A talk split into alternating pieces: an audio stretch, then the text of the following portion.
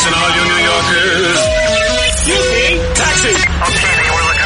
This is the 77 WABC minicast. Joining us now here on the show is the former Speaker of the House, Kevin McCarthy.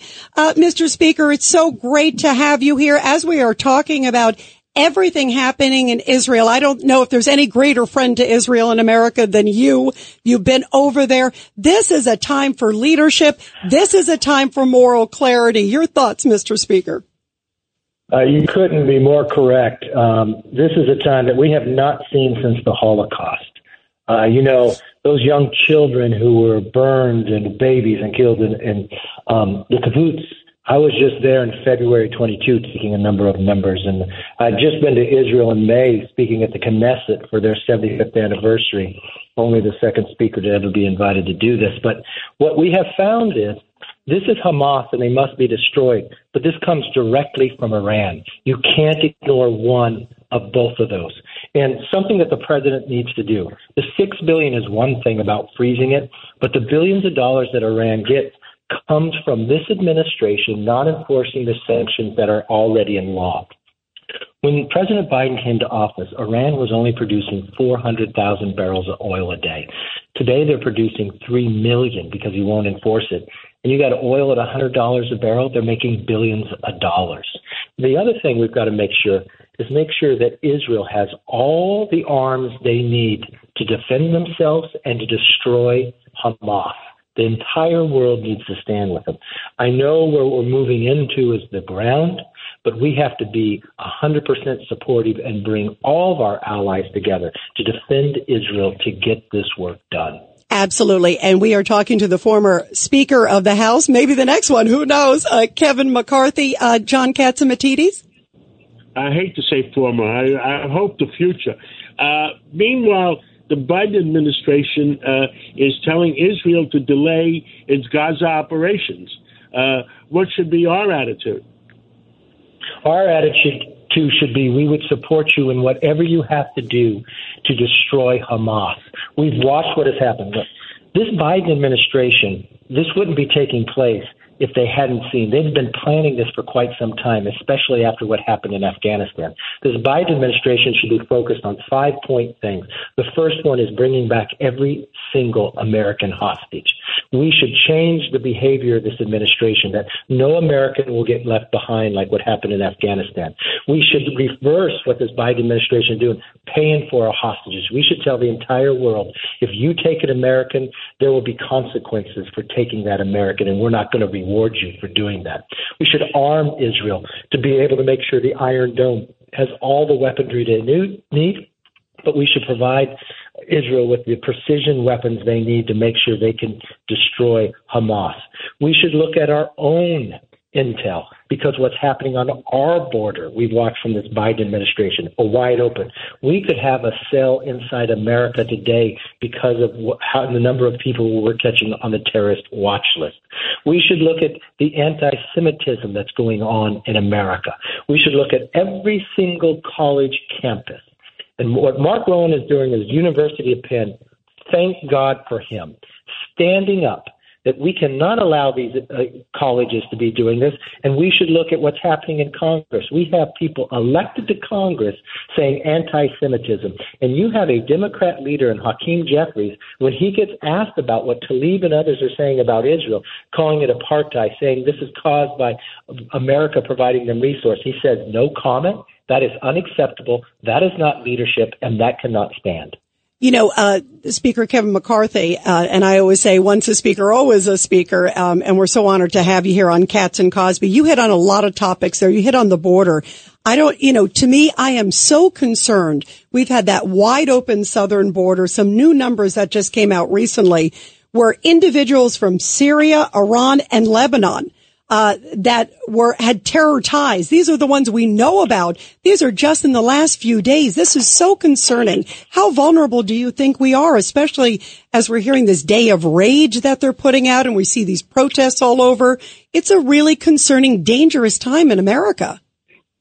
We should be very concerned. Look, I have focused ever since the Biden administration came in and they opened up this border. I was one of the first down there that first blew the whistle on um, border agents telling me that we're catching people on the terrorist watch list. Think about 2019. That wasn't very long ago. We caught zero people on the FBI terrorist watch list. And think about how serious you have to be to be put on that. Just this year alone, we have caught more than 151 individuals now, going from zero just a couple of years ago to 151. But we're catching people coming into California that were on the terror watch list from Yemen. This is where you see these rallies. And think about this the amount of time it took to plan the attack on Israel. You know they're planning that around the world, and they know the one place they could come into America with nobody looking is our border. And they're coming from 160 different countries.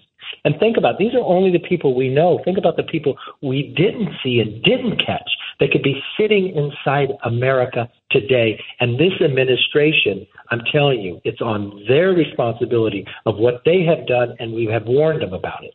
And Mr. Speaker, I want to ask you too, Kevin McCarthy, because what's happening with the speaker's race at this time? Boy, do we need just important leadership in this country. Could it go to, you know, another 15 votes? Where are we headed?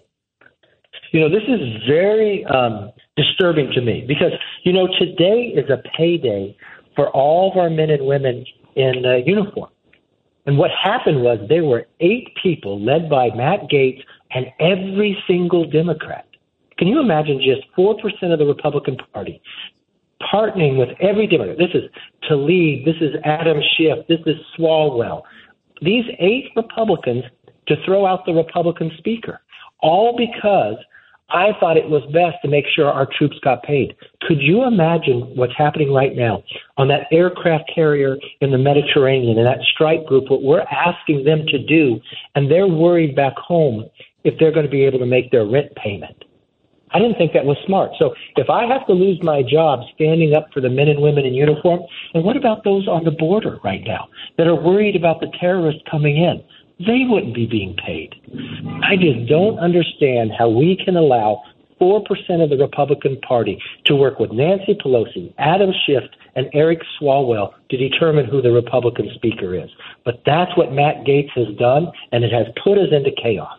And uh, Mr. Speaker, we have uh, former New York Governor David Paterson as a quick question for you here. Mr. Speaker, sure. d- how are you? Uh, the the um, the House rules, would they allow for a unanimous vote to declare a speaker for a week, say, just to clear up some of these tragic issues?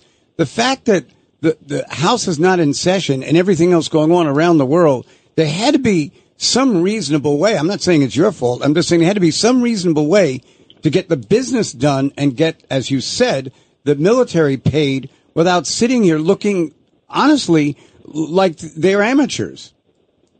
Very true. And the, just so all your listeners know, the military is being paid based upon what what I led to do to make sure we got that continuing resolution, that stopgap funding while we get the rest of the work done. Thank you. The challenge here is we want to be able to do a resolution in support of Israel. And what's happening is all the Democrats are blocking that because I put in a speaker pro tem so they could continue the continuity of government. The Democrats went right to the Parles and said that person can't do anything. So the Democrats worked with eight Republicans to bring us chaos, and now they're working to try to create greater chaos. I think we need to put people before politics instead of doing what Hakeem Jeffries had been doing, just playing politics with this. And uh, just uh, before I let you go, uh, Kevin McCarthy, uh, the speaker, and we're so happy to have you here. Do you? We just heard reports that Jim Jordan had that there was a, a closed yeah. conference vote. Of course, it hasn't gone to the floor. Um, where do you see it headed with him? Do you think it's him? Do you think it's another candidate? Are you endorsing anyone? Just so we know. Yes, yes, I, I support Jim Jordan fully. Jim was a great ally to me. Worked hard, and uh, it, we came into Congress together.